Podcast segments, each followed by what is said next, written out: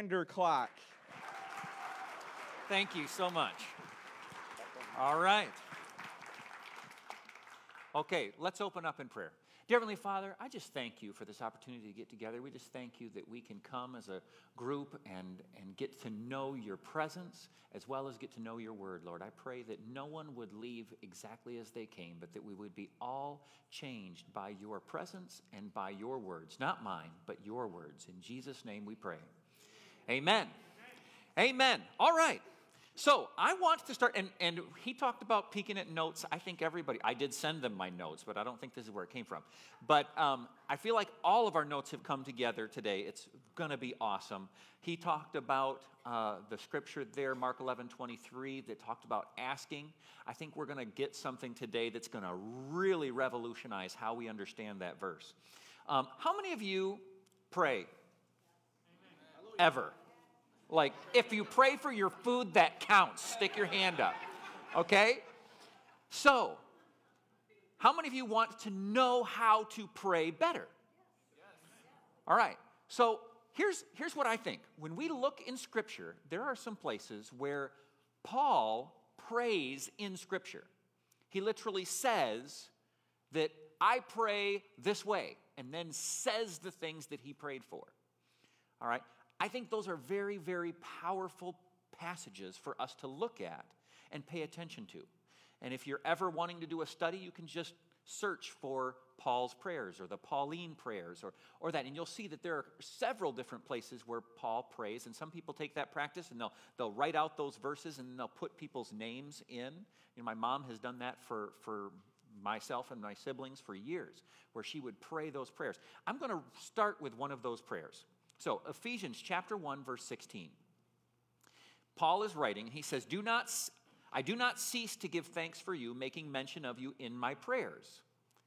That, and then here it comes. This is how Paul prayed. That the God of our Lord Jesus, the Father of glory, may give to you the spirit of wisdom and revelation in the knowledge of him the eyes of your understanding being enlightened, that you may know what is the hope of his calling? What are the riches of the glory of his inheritance in the saints? And what is the exceeding greatness of his power towards us who believe? according to the working of his mighty power, which he worked in Christ when he raised him from the dead and seated him at the right hand in heavenly places. And God placed all things under his feet and appointed him to be head over everything for the church, which is his body, the fullness of him who fills everything in every way.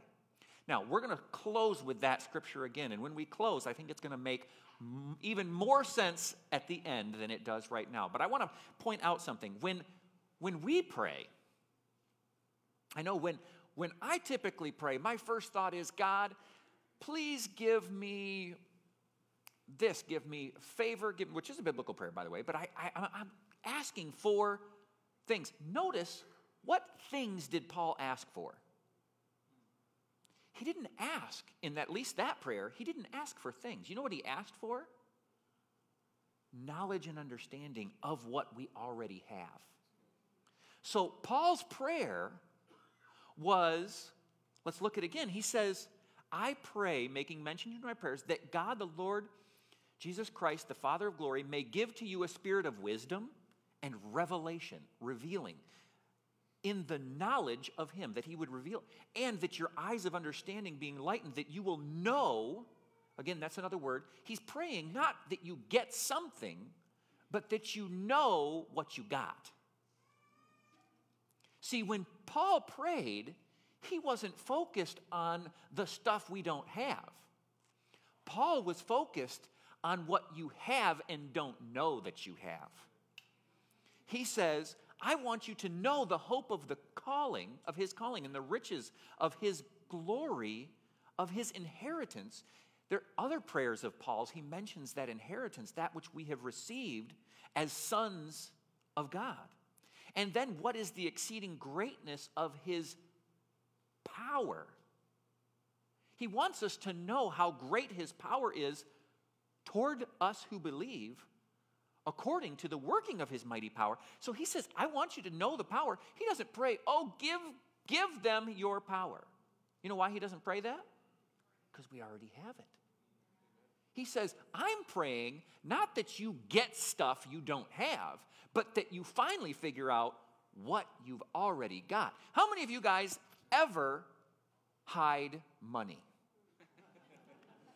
Anybody ever like stick, you know, a, a fold up a 20 or maybe a 50 and you stuff it in some little corner in your wallet or your purse and you're like, okay, that's in case, just in case. You know, I ever get somewhere and I don't have money for gas or or maybe you stick it somewhere in your car, you've got it in the glove box, you got something. How many of you ever do that? Hey, got quite a few. How many ever needed the money and forgot it was there? I have totally done that. Like, I totally, I saved that money and then I, I did exactly what I planned to do. I didn't touch it for regular, normal things. And then, when I'm out and about and I actually needed it, I forgot that I had it. See, Paul is looking at us and he says, Christians are like that. We have power. We're going to see that scripturally, power is authority. We have that, but we don't use it every time. Ephesians chapter 6 verse 12 says, "For we wrestle not against flesh and blood, but against principalities, against powers, against the rulers of this darkness, of the darkness of this age, against spiritual hosts of wickedness in heavenly places." See, when we look at our lives, our struggle isn't with the checkbook. Our struggle isn't with our boss. Our struggle isn't with our neighbor. Our struggle isn't with our spouse. Our struggle isn't with a person. Our struggle is against principalities and powers. Our struggle is a spiritual thing. It's about the rulers. Notice how many of these things, principalities, what is a principality? A principality is a power structure against powers or authorities, against rulers, Again, noticing a theme, it's talking about that authority, that influence, that principality, the government of this dark age against spiritual hosts of wickedness in heavenly places. Luke chapter 10, verse 19 says, Behold, I give you authority to trample on serpents and scorpions over all the power of the enemy, and nothing by any means will harm you or hurt you. Now, Jesus said to the disciples, to the believers, that's you and I, he says, I have given you authority. How many of you have ever seen a policeman directing traffic? Okay, so the policeman stands there a semi truck can be coming at 65 miles an hour. The policeman or policewoman, she could be four foot 12, not four foot 12, that'd be five foot, four foot 10. You know, 110 pounds. She sticks her hands up, that semi truck stops. Now, why is it stopping? Is she so powerful that she stops that truck? No, that truck sees her, sees the uniform, and understands she has the authority to stop me. She represents the police department, who represents the government of this city or this state. Literally, that woman represents the power of the entire government and if that police, if that truck driver decides to ignore her, he doesn't have to deal with four foot ten her. He has to deal with the entire government coming. You realize she's going to report his license number after she jumps out of the way. He's going to end up he's going to end up with a warrant for his arrest. I mean, he'll end up in jail just because he wouldn't stop. He recognizes I need to submit to that police person's authority not because of the power that police person personally possesses, but because of the authority that police person has and who that police person literally represents. 1 John chapter 4 verse 4 says, "You are God, little children. Uh, you are of God, little children, and have overcome them because he who is in you is greater than he who is in the world." You see, as Christians, we, we need to get this understanding. This is what Paul asked for. He said, I pray that you would begin to see the power and authority that you have, that you would begin to, to get what you have, not get what you don't have. He didn't pray for new stuff. He says, I pray that they will understand the authority that they already have. Greater is he that is in you already than he that is in the world. I remember uh, each summer I used to spend, when I was in high school, I would go back to Mexico.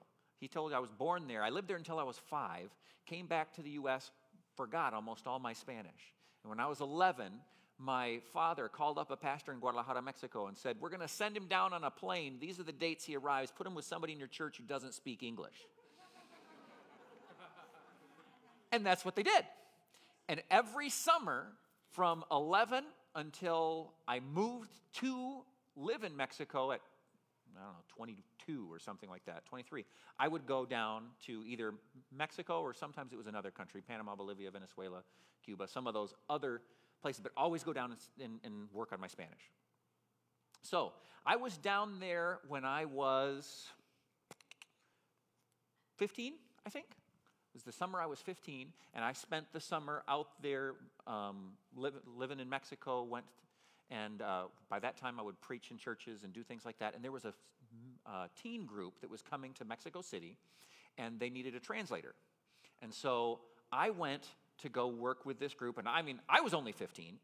So I'm like with the teenagers, kind of. I'm like half a leader, and I'm half just another teenager, you know.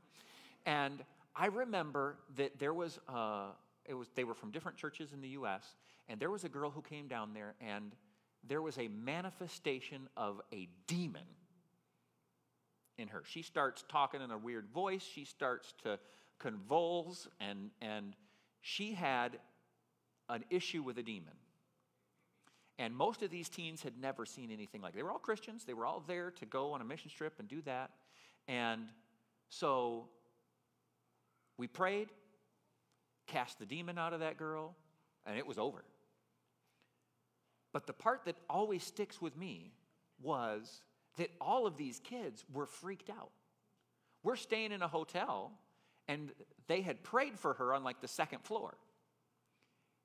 Half the kids who had rooms on the second floor didn't want to stay in their rooms anymore. because they're like, where did it go? Is it haunting the second floor? and I remember trying to talk to them. I'm like, look, greater is he that is in you than he that is in the world. And, and these kids, and we're like, listen, the reason the demon left was because we established that we understood the authority we had in Jesus.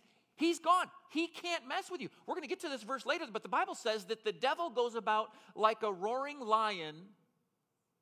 It doesn't say devouring. It says, seeking whom he may devour. You see, the devil isn't this ultra, all powerful being. He is, the reason he is seeking whom he may devour is because he can't devour just anybody. He can only devour those who don't understand that greater is he that is in them than he that is in the world. Resist the devil and he what? Will flee. Not might flee, could flee, should flee. It says will flee. See, and I've never forgotten how fearful that group of kids were because they still didn't understand what they already had. And so, as Christians, that's what I want to talk about.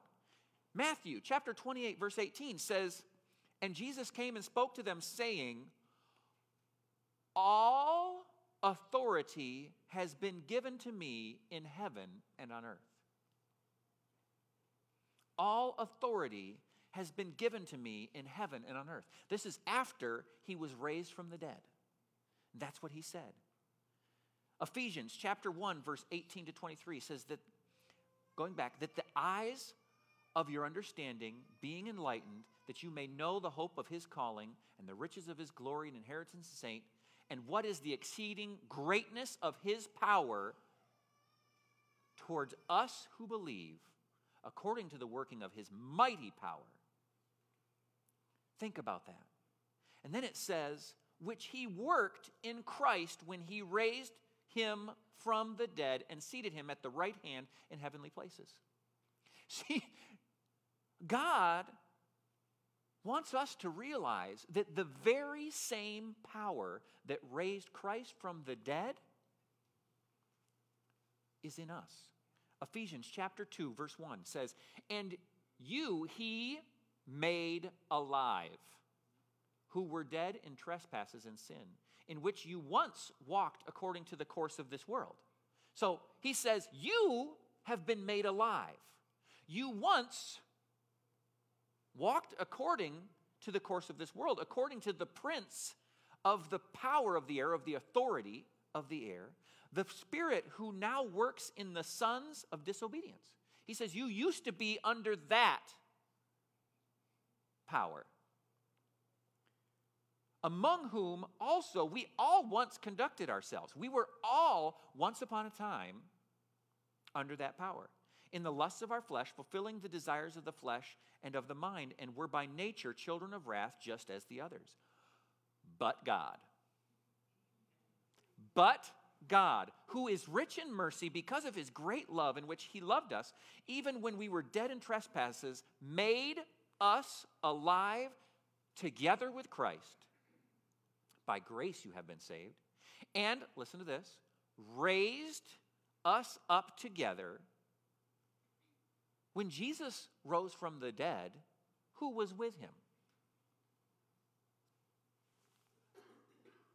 Us.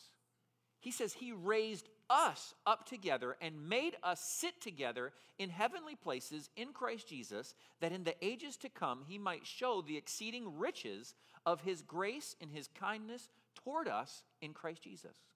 So we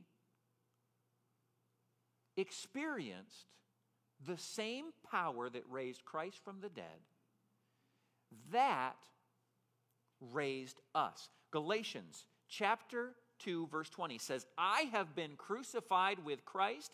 It is no longer I who live, but Christ lives in me. And the life which I now live in the flesh, I live by faith in the Son of God who loved me and gave himself for me. How many of you remember the, ver- the song we were singing that said, His life is flowing through my veins? Okay, that's not a cute saying. It's not a allegorical statement. What it's saying is factual. It says, the Bible, that it's no longer I who live, but it's Christ who lives in me. See, when we realize the authority that the power that we have been given, that of Christ has been given to us, it will revolutionize the way we function as, a, as Christians. We're crucified with Christ. The very same power that lives in him is in us. 1 Corinthians chapter 12 verse 12 through 24 says, "For as the body is one and has many members, but all the members of that one body being many are one body, so also is Christ. For by one spirit we were all baptized into one body, whether Jews or Greeks, whether slaves or free, and have all been made to drink into one spirit. For in fact, the body is not one member, but many. See, he says, You are the body of Christ. 1 Corinthians chapter 6, 17 says, But he who is joined to the Lord is one spirit with him. So when you and I operate as Christians, we are operating like that police officer. The, the situation's life, the devil, when he sees us, he's not just seeing you, he's seeing all the authority, the power that you have been given to represent Jesus himself. You are one in spirit with him. So, all right, how many of you guys ever got mad at Adam in the Bible? Like, anybody else? You read the story? I remember, you, like, children's church. You know, Adam was told, don't eat the fruit. Then Adam did it. And I'm just like, why? Why did you do that? Anybody ever think, like, I wish it was me and then I could have done it better. you know, like I was like, why? Why didn't why didn't God just I used to get frustrated by the idea of why did you let him represent us? okay, why did you let him represent us? First of all, the Bible says, For all have sinned and fallen short of the glory of God. First thing we got to understand is no matter which one of us had done it, sooner or later, we'd have blown it. All of us.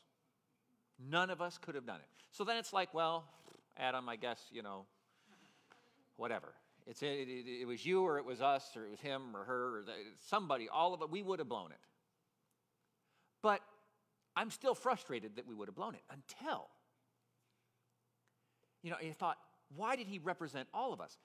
So listen to this Romans chapter 5, verse 17. It says, For if by one man's offense death reigned through the one, much more those who received abundance of grace and gift of the righteousness will reign in life through the one, Jesus Christ.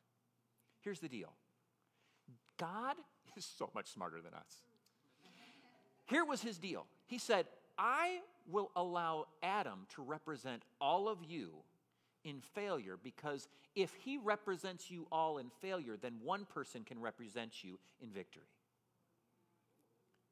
See, the reason that God allowed Adam to represent us all was so that he could then send Jesus to represent us all.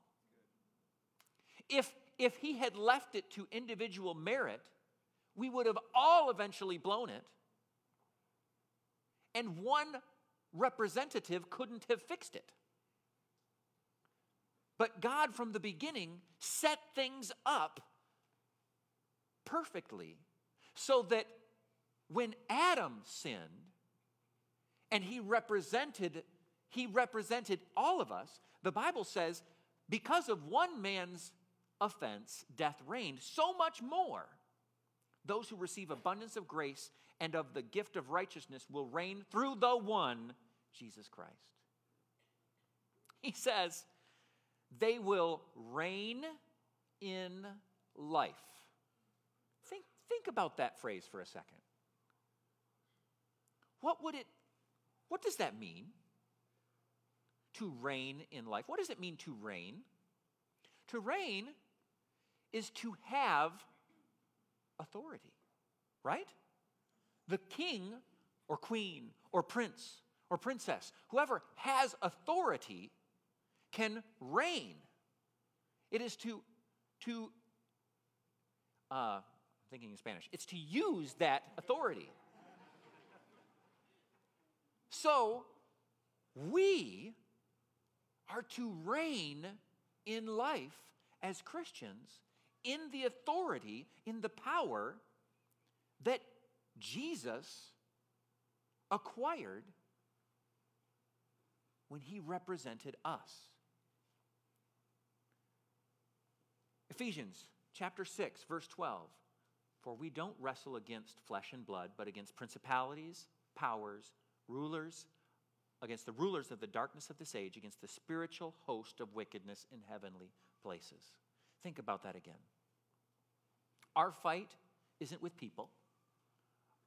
Our fight is with the demonic, it's with the powers and authorities.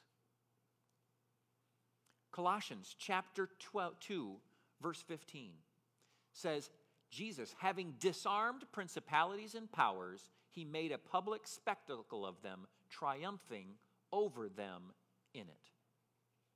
See, when we get a biblical perspective of demonic power, that they are fallen angels defeated by the death of Jesus Christ, then our perspective totally changes. See, I remember, I think I was 13 in, uh, where were we? We were in the Sierra de Hidalgo. We were uh, in the mountains in Mexico around uh, a village by the name of Ixmiquilpan.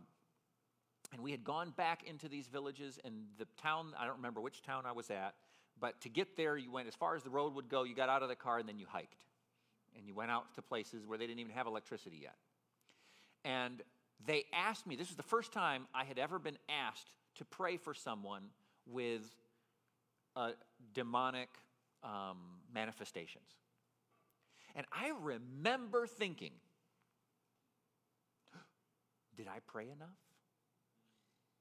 I remember thinking, am I spiritual enough? In case you haven't figured it out, that was the wrong question to ask. Because that demon doesn't obey Joshua. See, my power slash authority doesn't come from how many hours I had personally read Scripture. My power came from the death, burial, and resurrection of Jesus Christ that I had experienced with Him. It came from the authority that He gave me. That demon was not going anywhere because of who I was. He was leaving because of who was in me and who I represent when I speak. That concept, we need to revolutionize the way that we think and we realize I'm not earning anything. It's by grace that I have been saved, not by works so that no one can boast.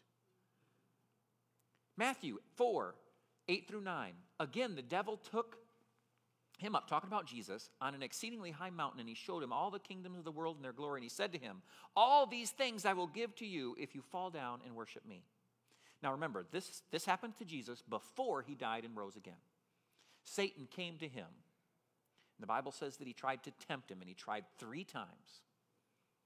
Do you think he came with a bluff? I will give you all of this. But he didn't really have it. If I offered you $2 million, what do you think? Do I have $2 million? No. you don't know me that well, but I'll just tell you no. Nowhere close. I can't, I can't entice you or tempt you with $2 million I don't have. When the devil said, I will give this to you, he wasn't bluffing. See, he had been given that authority. But we already read it in Matthew 28 18. He said, Jesus, after dying, resurrecting, and the Bible says he made a public spectacle of him, he triumphed over that. It says, All authority has been given to me. See, Jesus recaptured that authority. He didn't need Satan to give it to him. He didn't have to play by Satan's rules and, and worship Satan in order. No, he didn't. Because he knew, I'm going to get it just a few, a few short years from now. I'll be dying on the cross. I'll be raised from the dead. And you, by the way, are going to give me that power and authority then. Colossians chapter 1. I love this verse, 12 through 13. Giving thanks to the Father who has qualified us to be partakers of the inheritance of the saints in the light. Inheritance, that's one of the words that was back in that prayer we started with, where Paul said, I want them to know and understand that inheritance. He said, to be partakers of that inheritance of the saints in the light. He has delivered us from the power of darkness now, some of you might have a translation that says dominion. Anybody got reading one? There. Yours says dominion. See, this kind of power isn't muscle power, it's authority power. It's reign, kingdom power. It's like have you, have you ever traveled internationally and you realize when you cross, right now, I am under the, I'm in the dominion of the U.S. government. When I go over a border, I'm no longer under their authority. I'm under the authority of the Canadian government or the Mexican government or whatever other dominion I'm in. So look at this. It says, He has delivered us from the power or dominion or authority or kingdom of darkness and conveyed us or translated us or moved us into the kingdom of the Son of His love. See, we have been translated, we are no longer under that authority. 1 Corinthians 15 4. And so it is written the first man, Adam, became a living being the last Adam became a life giving spirit. See, the Bible refers to Adam who sinned as the first Adam, and it refers to Jesus who represented us as the last Adam. And it says the first Adam was a living being, but the second Adam was a life giving spirit. See, Jesus died, rose again, represented us so that we would have that life. Matthew 28 18. And Jesus came and spoke to them, saying, All authority has been given to me in heaven and on earth. How much authority? How much? Go therefore. When you find a therefore in the Bible, you got to find out what the therefore is there for. the therefore. Go therefore. In other words, go because of what I just said, right? He says, All authority has been given to me, and because all authority has been given to me, go. Make disciples of nations, baptizing them in the name of the Father, and the Son, and the Holy Spirit, teaching them to observe all the things I have commanded you. And lo, I am with you always, even to the end of the age. All right. So, this is the part I'm most excited about, and I'm right near the end of my time. How many of you speak another language? All right. Here we go. You ever notice that in other languages, words aren't always the same? It's interesting. It snowed this past week. In English, we don't have very many words for snow. You ever notice? It's snow. Snow. The fluffy stuff, the wet stuff, the falling stuff, the stuff on the ground you know, we got snow and sleet. That's about it. Maybe if we include hail in there, we have three words, but not that's much. There's just it's snow. You know, in Sweden, which is way up high, where it snows a lot, they have 25 different words. So one word for snow means the light, fluffy stuff.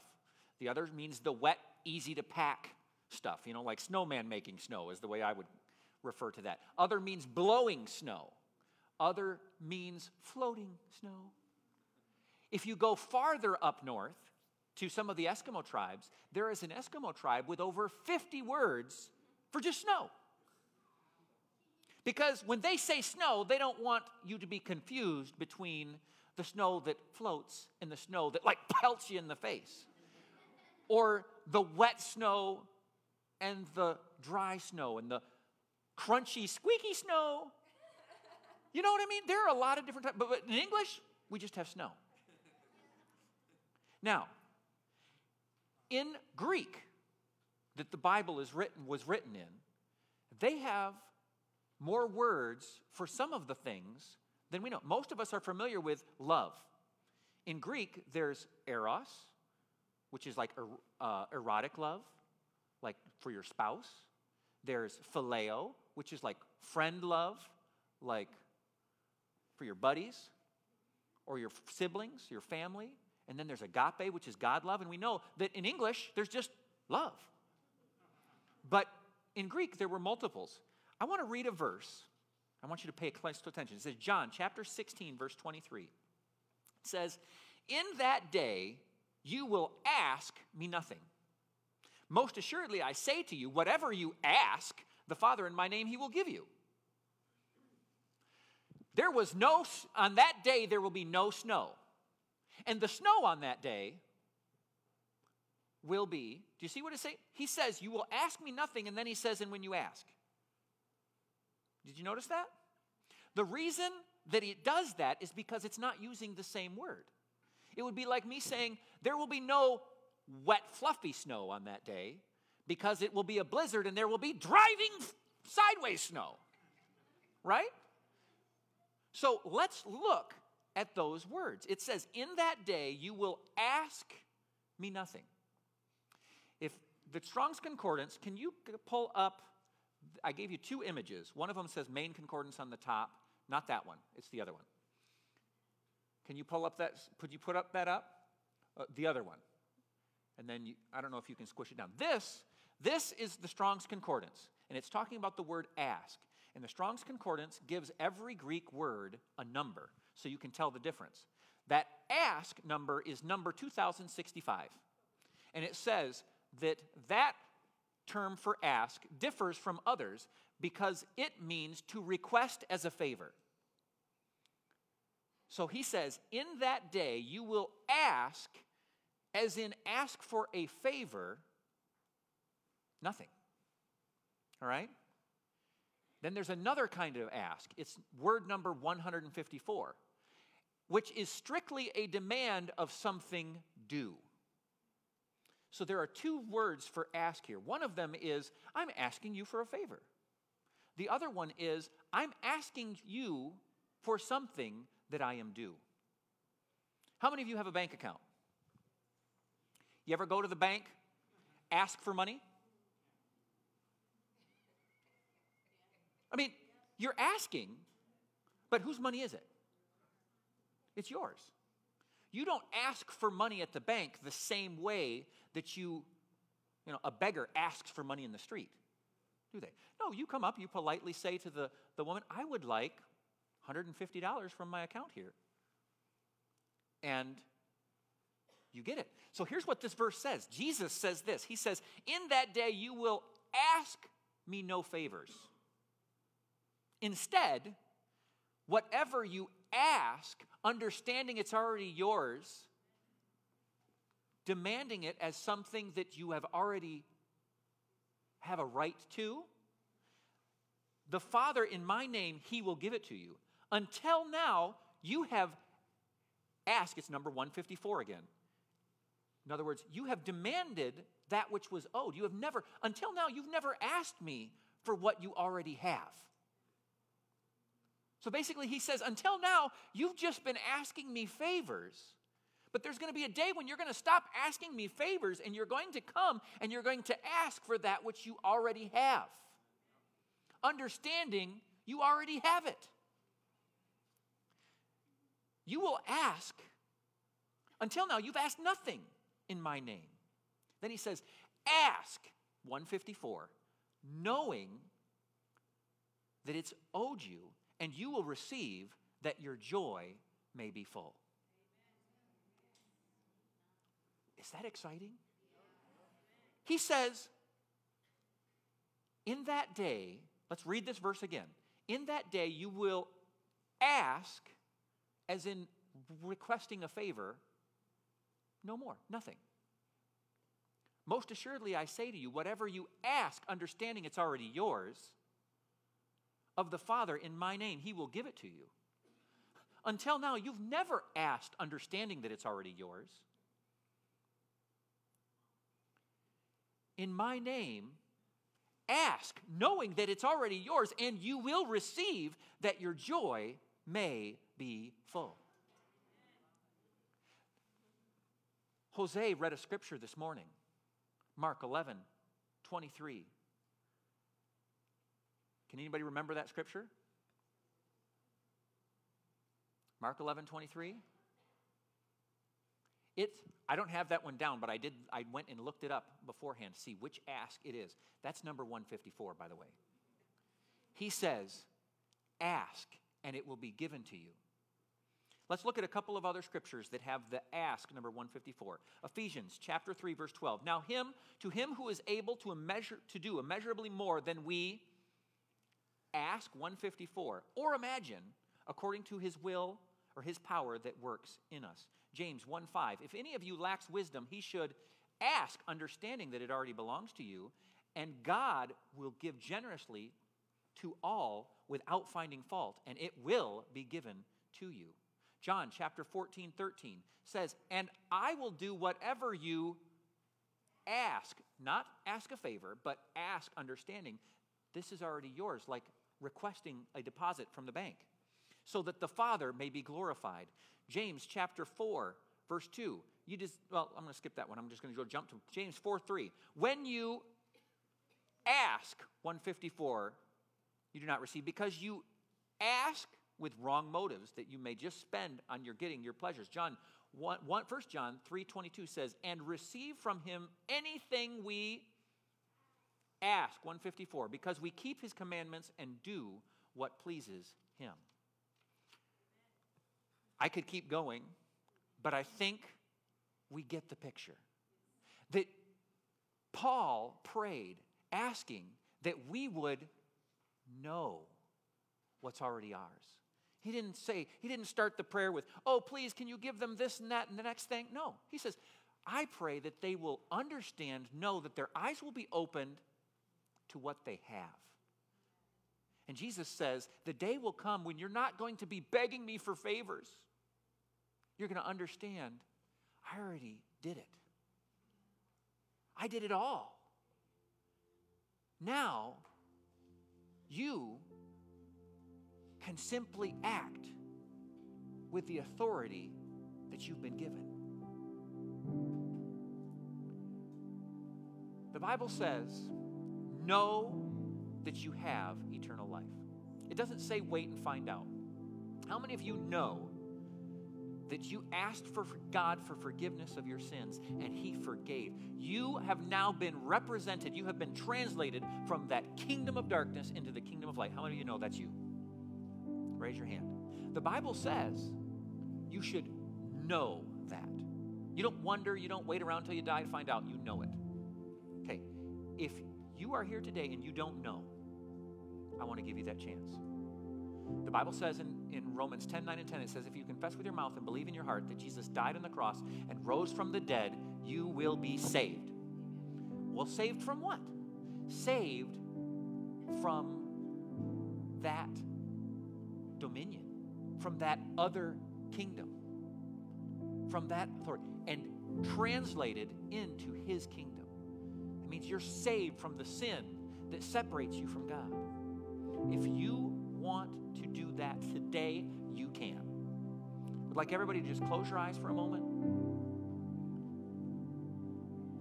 In just a second, I'm going to ask if you want to do that to raise your hand. We're going to pray just like that scripture says, and we will know that the righteousness of God, righteousness of Jesus Christ, that sinlessness becomes translated or applied to us. If you're here today and you want to know that you've been translated from that kingdom to the other, you can do it today. Just raise your hand and we'll pray together. One, two, three. Raise that hand. Is there anybody here? We're going to close with this prayer. Dear Heavenly Father, I thank you that you love us, that you sent your Son to die in our place thank you for allowing Adam to represent us. so that Jesus could represent us. We love you, and we pray that you will open our eyes to the understanding of what we have